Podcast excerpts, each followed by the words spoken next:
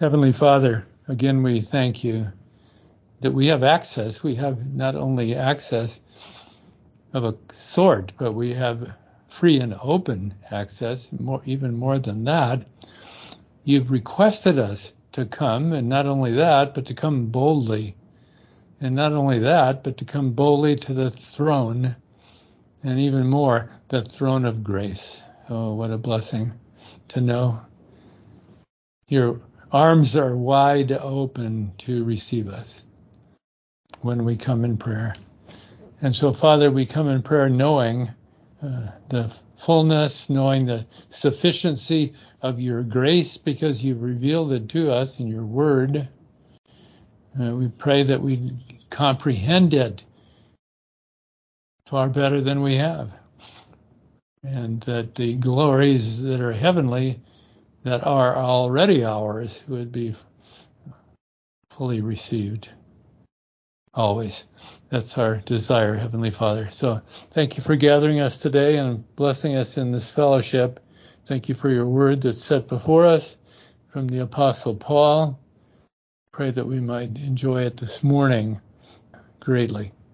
That you'd open our hearts and minds to it, and that you would enable us to receive it, and then to be witnesses to testify it to others as you give us opportunity. We pray for opportunities, Father, that we might each have those opportunities and not only have them, but know that we have them and to be willing to walk through the open doors that you provide. All of us have those opportunities, Father, wherever we are, sometimes in places unexpected, like at the market or in a restaurant or wherever you choose to intersect with our lives in that way. So we just thank you, Father, for all those opportunities.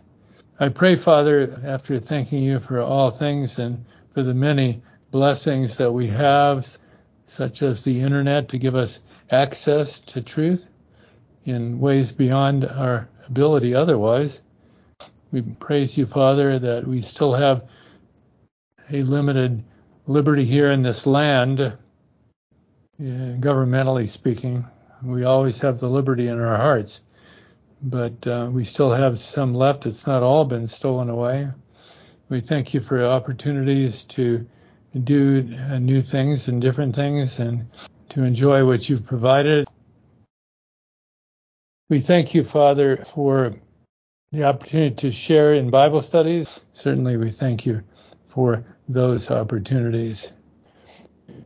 So, Father, we look forward now to see how you'll work. Our nation is so bent on a course of destruction, but we know that you can intersect with that on the larger scale and also the smaller scales, which is even more important because the health of the nation is indeed made up of the health of its citizens. So, uh, Father, I just commit our nation to you and those that guide and lead it and that those that stand for truth might know your truth, most importantly, and might therefore reflect it in every decision made, every action done, that uh, our nation might be brought back on a course that would honor you, Father, from having gone so far astray.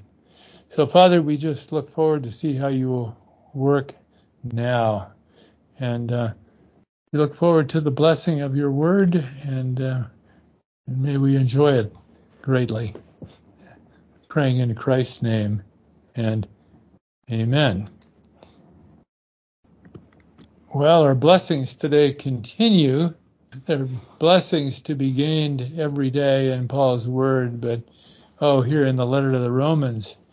And as we continue on with our studies here of Paul's letter to the Romans, dispensationally considered, pray that that word dispensational would now gaining a lot of understanding by each one because it's certainly an important word indeed. And Paul uses it, the others don't. Paul does because of the emphasis that, that he had as the apostle of the Gentiles and as the one bringing the fullness of grace, Israel having been set aside. and uh, what a difference that brought into the lives of believers. And uh, that's what we're learning about here, how God is working today under grace. Last time we looked at the reckoning that counts, and uh, and especially there those verses that ended with verse 13 of Romans chapter 6. You remember that section reaches a pivotal turning point really in chapter 6 verse 11. You'll remember these words since we've emphasized them so often. Likewise, reckon ye also yourselves to be dead indeed unto sin, but alive unto God through Jesus Christ our Lord.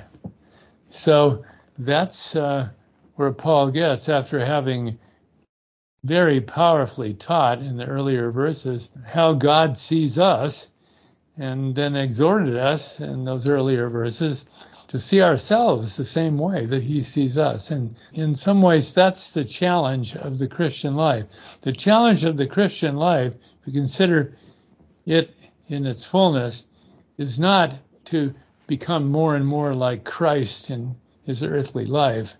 In fact, if that's what you're seeking, you will fail miserably every day because the Lord God's not giving that enabling today. He did before, but not today. But today he is exhorting us and empowering us by the word of his grace. And uh, that's where we stand in the heavenlies in Christ Jesus. So in Christ really does take on a very special significance for the Apostle Paul. And he also uses the other phrasing in Jesus or uh, in Jesus Christ, but mostly in Christ or in Christ Jesus in his letters.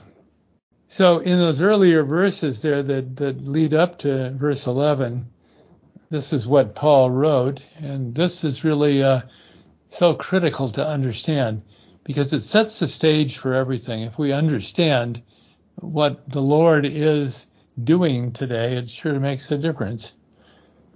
Otherwise, we'll be trying, seeking, endeavoring to do what we can't do because it, can only be done by the Lord, right? And that's never the way to peace and rest. And there's no uh, victory in that.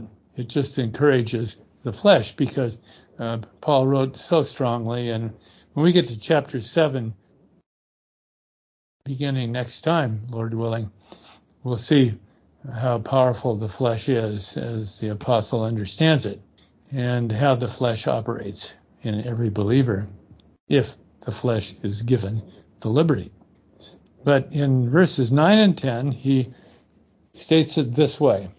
He speaks first about knowledge. He's already written about it here. Knowing that Christ being raised from the dead dieth no more. Remember, he came into the world to bear the sin of the world and to die for our sins. So uh, that's been accomplished. He's been raised from the dead, and he dieth no more. Death has no more dominion over him. Now, you might have thought that death never had a dominion over him. Oh, not true. Once our sins were placed upon him, that was the consequence, okay? And that's the reason why he died. He didn't die for any other reason. He gave himself over to the redemptive plan of God. So our sins brought his death at his command willingly, submitting to the plan of God for his sacrificial death. Okay? So, knowing that Christ being raised from the dead dieth no more, death hath no more dominion over him. In other words, now that he's seated at the right hand of God the Father. For in that he died, he died unto sin once. He died unto sin once, only once, once for all. But in that he liveth, he liveth unto God. And so, in the realm where Christ is currently, his reference his, and his work is not in reference to our sin and sins. That's been accomplished once and for all already. Okay. Now he's living in a realm where it's our blessing rather by grace. Uh, that's his focus. You understand this. This is so critically important. And as I said last time, for years and years, oh, well, decades really, read these verses, kind of skipped over them, thinking, well, that's, we know that. Yeah, he died, now he's alive. Uh, without uh, seeing how it fit into, how that teaching fit into the, the teaching of this chapter. But he says, knowing, okay, very critical to know. And that brings us then down to verse uh, 11 where he says in verse 11, likewise. in other words, like as Christ, who is now in the heavenlies, is living, you should be living. So you should be taking his view of you as, and, and of your life as your own. We might think as he thinks. You remember uh, Paul in Philippians said, "Let this mind be in you, which was also in Christ Jesus." How he went through death in order to experience resurrection, and now our states of mind ought to be compatible and consistent with His. So, so very, very important. This is how grace works. and so in verse 11, he, rec- he reckons, he reckons, yes, indeed. He reckons and he wants us to reckon upon the truth of that. Likewise, reckon ye also yourselves to be dead indeed unto sin, but alive unto God through Jesus Christ our Lord. So our connection to Adam's sin has been broken. And that gives us a power that otherwise one could not have. It gives us a liberty. And last time we emphasized that liberty, and today we'll do the same because Paul continues on the same subject in the rest of the chapter. Repetition, he believes, is very, very important. And let's just get right into that and see what he says. He's just said we should reckon upon the truth stated um, that the death has already been accomplished in Christ, right? And also the resurrection. And so now we are where we could never have been before free, set free from that bondage. We were slaved before, and now we are free in Christ Jesus. Oh my, what a what a lesson that is. So liberty is the uh, keynote theme of the section and of the chapter. Excuse me. Had to clear my voice a little there. Maybe a little tea would help.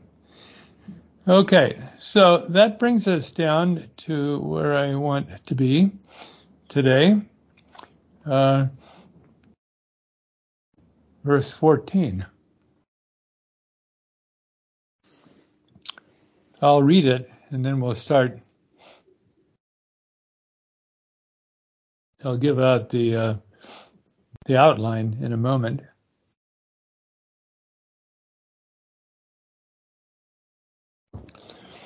But Romans 6:14 will be key.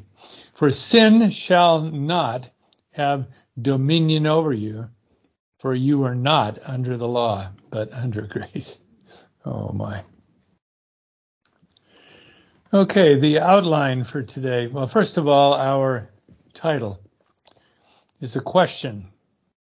Comes right out of these verses. Will we be slaves to sin and death? Or to obedience and righteousness. Or to put it in a different way, will we be slaves to sin or to obedience, to death or to righteousness and life? That's the title. Now, the outline. The first point The logic of grace is foundational in practical living as well as in salvation. The logic of grace is foundational in practical living as well as in salvation. Secondly, though we are blessed by grace, the weakness of the flesh remains. We're blessed by grace indeed, but our flesh remains and gives us a constant threat. Thirdly, freedom from righteousness. Freedom from righteousness was once our constant condition. Oh my. That's the way Paul writes of it here. Freedom from righteousness was once our constant condition. And then fourthly, freedom from sin is now our constant blessing. so we have gone from liberty in two ways. One, liberty from righteousness because we were slaves to to sin before our salvation. Now, liberty from sin because now we are in Christ Jesus, our constant blessing. Those are the four points today. And so we begin with the logic of grace. And this is divine logic. I keep emphasizing that because this is how God thinks, and he, he's a very logically minded uh, person, is he not? And Paul is matching the mind of, of the Lord with his own and writing it down with the help of the Holy Spirit so that it's written down correctly and powerfully and perfectly. So the logic of grace is foundational in practical living as well as in salvation.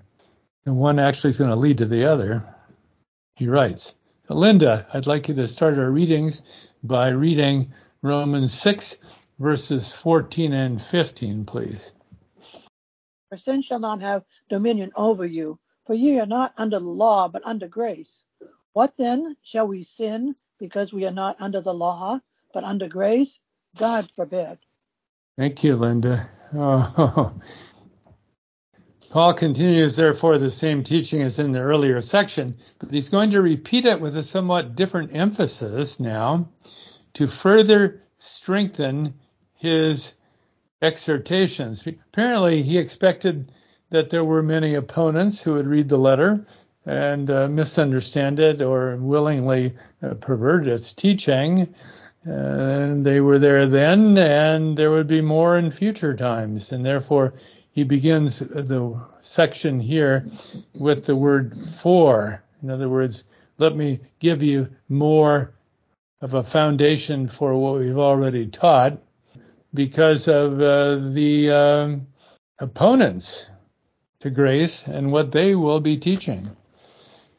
Or indeed already were. And so he's not really repeating himself from verse 1.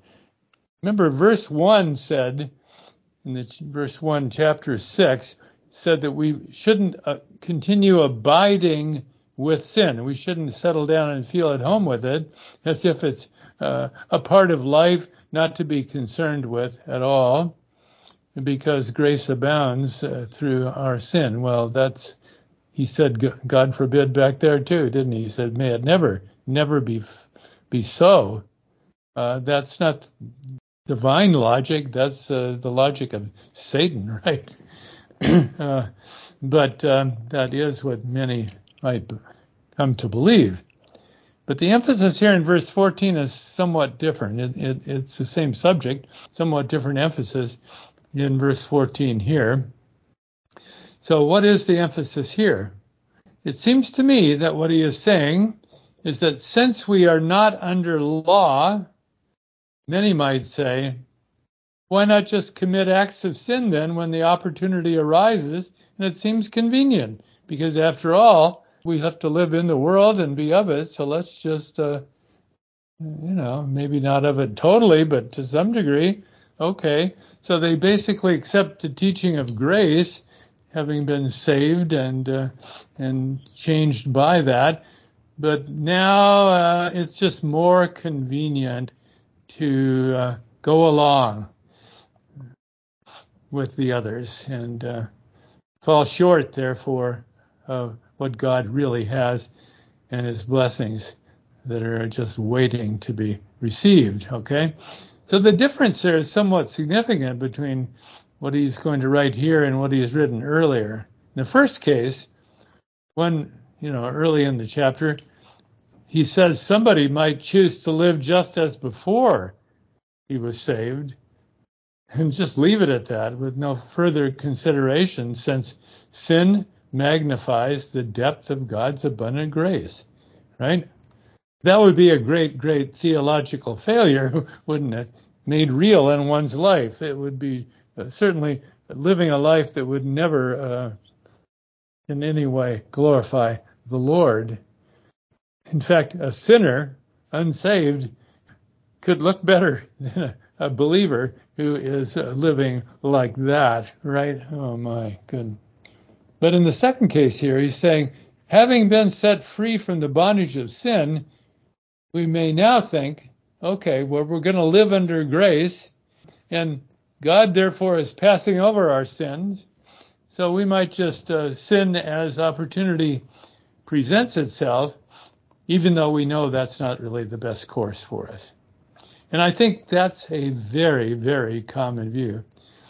And in fact, I think it's pretty much everywhere where people believe that since they're still under a law, they have to try to keep it, but they never succeed. And they think that's okay because all they have to do is repent and confess and they'll be okay. And then they can go on for a while more. And you just hear this constantly in prayers and in exhortations too. And some teachers are teaching that as uh, their main uh, doctrine um, of how to live the Christian life. But that's, uh, of course, not the right viewpoint. And Paul says, God forbid, in reference to that view as well. And it brings us to the second point here. Though we are blessed by grace, the weakness of the flesh remains. So for our reading there, Brenda, Brenda, would you please read verses 16 through 19 for us? Know ye not that to whom ye yield yourselves servants to obey, his servants ye are, to whom ye obey, whether of sin unto death, or of obedience unto righteousness? But God be thanked that ye were the servants of sin, but ye have obeyed from the heart that form of doctrine which was delivered you. Being then made free from sin, ye became the servants of righteousness. I speak after the manner of men because of the infirmity of your flesh. For as ye have yielded your members servants to unclean, uncleanness, and to iniquity unto iniquity, even so, even so now yield your members servants to righteousness unto holiness. Oh, certainly we can say amen to that. Thank you, Brenda. So, what is he saying here? He's saying there's a constant presence that tends towards sin in every believer, and that is an indwelling nature of sin. And uh, everyone has to agree to this. If they don't, they are uh, truly ignorant indeed. But he says there's an alternative. And he strongly exhorts us all based upon that alternative. What is that alternative? It is that we have already been set free from the power and dominion of sin. And so in verse 17, he says, regarding those that he's writing to, he says, May God be thanked that you were, you know, see that past tense, you were the servants of sin, in other words, before they were saved, but ye have obeyed from the heart that form of doctrine which was delivered to you. So they willingly received the truth concerning liberty, right? They willingly received it when they became believers. And then he says, being then made free from sin, so you were transformed then, made free from sin, and be- became the bond slaves of righteousness uh, instead. of the slaves to sin. See that? Oh, my. And then he says, Well, I hate to talk like this. It seems so negative to talk like this, but apparently he had good reason to believe that there were some who would read this letter who were already uh, gone astray from their first faith, and they now had turned themselves over again to bondage of the flesh. So he says, I speak after the manner of men because of the infirmity of your flesh. For as ye have yielded your members servants to uncleanness and to iniquity unto iniquity, to lawlessness unto lawlessness, one leads to even more, right? Even so, now yield or present your members servants to righteousness unto holiness. So they have the liberty, if only they would uh, yield themselves over to it and receive it fully by faith. They have it. And so that's Paul's teaching here. He says, You live in the realm of liberty. Now, I think his exhortation here is especially powerful, uh, and the reason why is simple enough. They had gained so much as they had entered into liberty, you see. They had gained so very, very much. And Paul is going to continue in the next couple of verses with the same thought. Uh, he's not finished with the same thought yet. He wants to go on with it. So we'll say more then. But to yield back what they already had gained, I mean, think about this. They knew if they thought back how the Lord had delivered them from evil by their faith and their salvation. They knew how much they had given away for the new liberty that they had received, right? They had received something so valuable. Why tarnish the memory of it and the reality of it by turning back to sin and its bondage? So let's leave it at that and go on to the third point here because he's going to continue in the same thought exactly. Third point freedom from righteousness was once our constant condition. He doesn't want anyone, any believer, to forget the way we were before. And so, for reading of that, Patty, would you please read for us verses 20 and 21? For when ye were the servants of sin, ye were free from righteousness. What fruit had ye then in those things whereof ye are now ashamed? for the end of those things is death. Thank you. So he's reminding them. He says, You were slaves. In other words, you didn't have any liberty. You didn't have any liberty. You were bound by it in the realm of sin and death. That's where you lived. And everything you did was attempt to try to cover that up and to have hope when really all you had was hopelessness. But he says, when you were the slaves of sin, you were free from righteousness. Isn't that interesting language? I love the way he contrasts so boldly these two extremes, right? Slaves to sin on the one hand, liberty from righteousness. Not two. They had no liberty too because they were slaves to sin. And that's the realm of the unsaved. They may look good, they may try to be good, they may be very religious, and we may have been that way ourselves before, but the truth was quite otherwise. And when we heard the gospel, uh, the Lord God uh, uh, gave us uh, understanding because He removed the blindness that was on our hearts, and we believed and were saved. Praise the Lord for His intersecting with our lives, right? I hope you remember the day. If you don't, that's okay. But sometimes when some are saved when they're very young, they don't remember the day. So be it. Then started a new day when you know it so well, right? And so then he says in verse 21 remember, you didn't have any fruit. fruit is something good. People love to eat fruit. not bad. It's a blessing in this life, right? So what fruit had you then in those things whereof you are now ashamed? For the end of those things is death. And, and everyone knew that uh, the death ultimately to come was being foreshadowed because there was no blessing, as he calls it here, fruit in living in that way. And so what Paul is doing here is saying liberty is the keynote concept here in our teaching today. Either way, liberty from righteousness, which you had before when you were bound, bound to sin, or liberty from sin, which you have now as you're bound as slaves to righteousness. Liberty is a powerful concept, and we all know something about our nation's history. And there was a there was a meeting, there was a meeting uh, where many were gathered. George Washington was there, and uh, also Thomas Jefferson was there in 1775.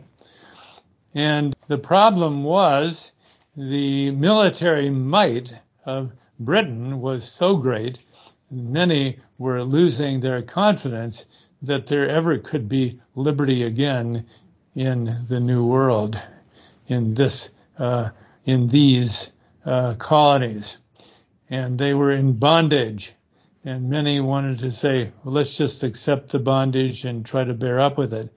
Give us a little peace now because otherwise it's war and we will be not the victors, but the, uh, the defeated.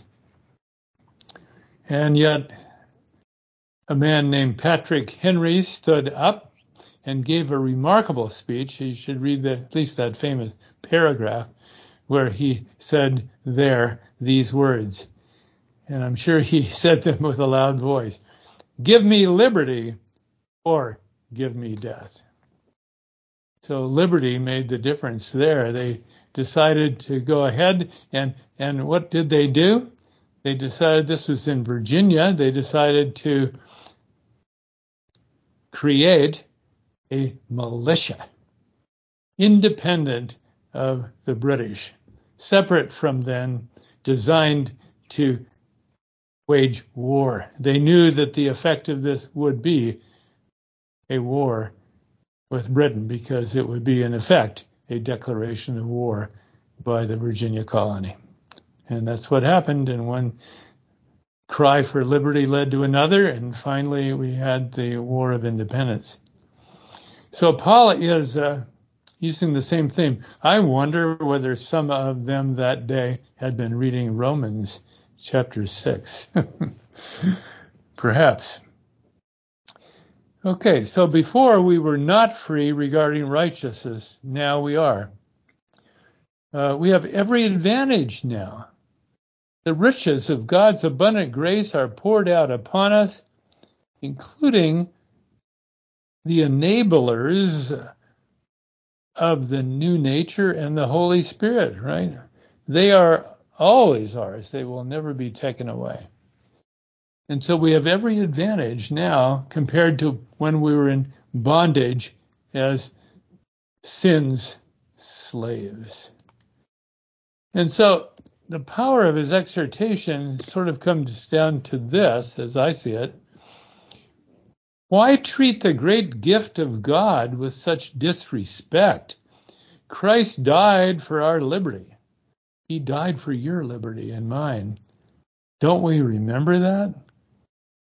And that's the power of his uh, exhortation here. It's a proper ending point, brings us to the end of the chapter, and uh, uh, our theme there in this final concluding two verses is simple enough. Freedom from sin is now our constant blessing. And Lydia, I'd like you to read for us Romans chapter 6, verses 22 and 23. But now, being made free from sin and become servants to God, ye have your fruit unto holiness, and the end everlasting life. For the wages of sin is death, but the gift of God is eternal life through Jesus Christ our Lord. Thank you, Lydia. Now, those are wonderful words. And in my heart, when I hear those words or read them, an amen comes forth. It probably does in yours too. but let's not forget the structure of the teaching here. Verse 14 began this section. These verses concluded. Really the same subject in both places, but uh, just for your memory, verse 14 reads like this For sin shall not have dominion over you, for you are not under law, but under grace. It's a future tense. He's saying sin is not going to dominate you. You are a believer. You have the blessings of God poured out upon you. It has already made the great difference. You've been translated out of one realm into another. Okay, you may for a moment turn away, but the power of God rests upon you and will be tugging you back, right? Uh, and and you're not under law but under grace. And, and that's sort of the um, you know the the summarizing statement that uh, dominates throughout uh, this letter right? Notice um, the words here lewis mentioned earlier about how tenses and moods and so forth make a difference right and here we have indicative, um, and uh, we have uh, the tenses that speak of present reality.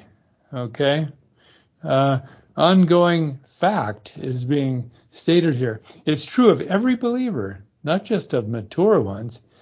He's he's stating a truth that's true of us all. Otherwise, it wouldn't be an exhortation for all properly speaking.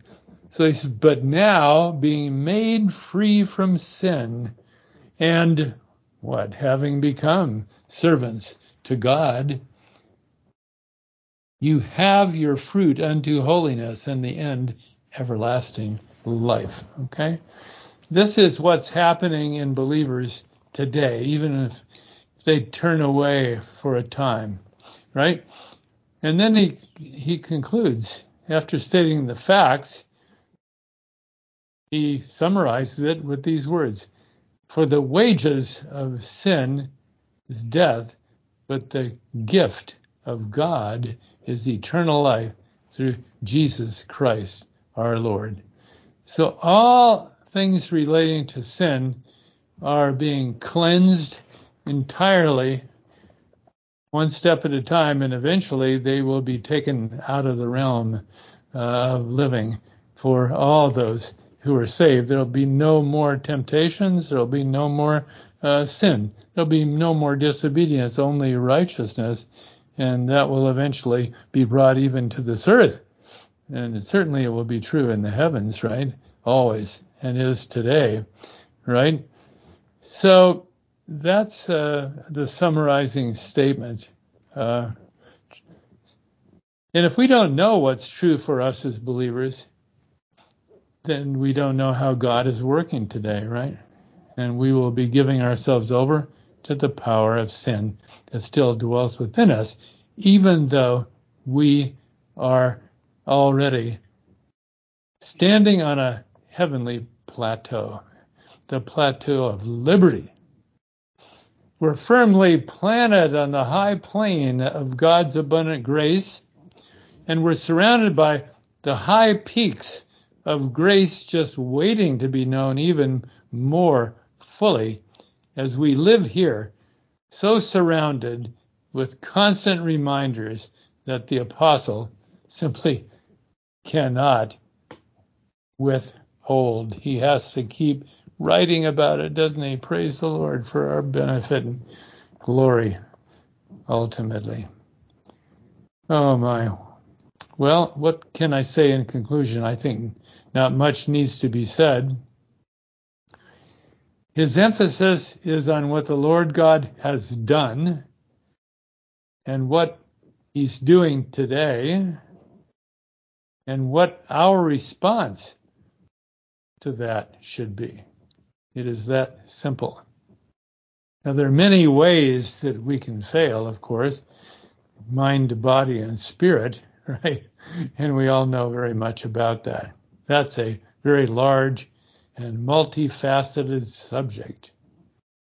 But first of all, if we just don't take the Word of God to heart, then we won't even know what Paul has said earlier is critical.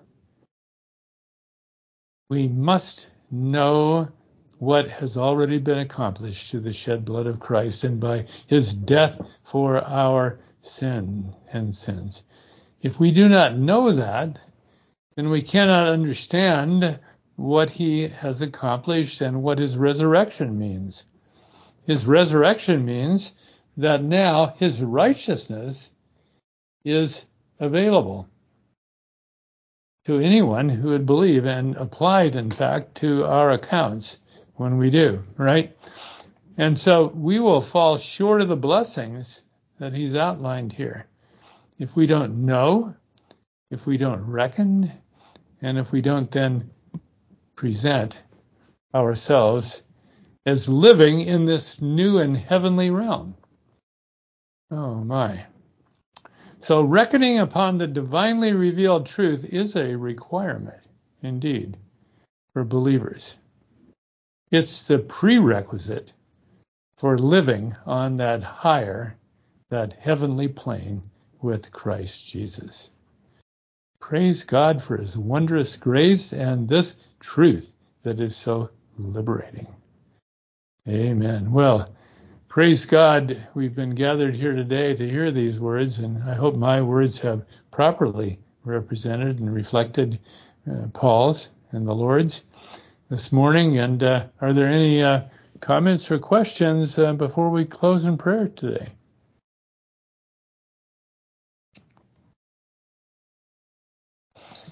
Hi, Jim. This is Lewis. Uh, just thank you for sharing the passage with us, logically and emotionally. And one of the things I like to bring up quickly is the real sense of burden of sin. Uh, I think as believers, we understand that uh, probably to various degree. But eventually, it's that burden that hurt really can drive us to the light uh, through the revelation of the word. Uh, if we don't see the sin as something serious, we probably won't see grace as serious either. Right. Uh, so I just want to bring this up quickly. Yeah. Well, in fact, it's it's understanding grace that reveals the depth of our sin. I mean, that's what Paul writes, right? Yep. yeah, that's the means that God uses. That's the kind of teaching we must have. So if we're surrounded by those that are focused on sin as something more minimal that e- easily deal with that, all you have to do is go through this religious system of of works you know, that's to minimize sin altogether, isn't it? So, uh, sin took Christ to the cross. That was the whole essence of the redemptive plan of God. That's why Christ came into the world. Any other comments today before we close? Okay, let's uh, thank the Lord. Father God, again, uh, we stand in awe, Father, of the glorious realm that you've now brought us into, and uh, we're learning more and more every day uh, as we're surrounded by these teachings. And uh, they're not only available, but they're uh, readily available to all if only they would open the truth of your word or they don't even today even need to have the, the printed page to do that. We have other means. So, uh, Father, I thank you, though, that it is through word of mouth that many are saved, perhaps most, and it's still true today. As those that have a testimony share with others. So, Father, I pray that you give us opportunities to share this precious truth with others, that we wouldn't be uh, silenced by the thought that they might reject the truth and uh, maybe reject us also as a result of what we've shared. But Father, that we might have, with kindness and uh, grace, the ability to share with others what you've taught us. It's been such a blessing to us. May it be a blessing to them too. May we be uh, those that have a song to sing, as it were, heralding forth the word of life that others might be blessed as we have. So, Father, please uh, continue to work in this mighty way as your word goes forth throughout the world, not coming ever back void, but uh, bringing uh, the harvest with it. And we would thank you, Heavenly Father, in, in Christ's name, and amen.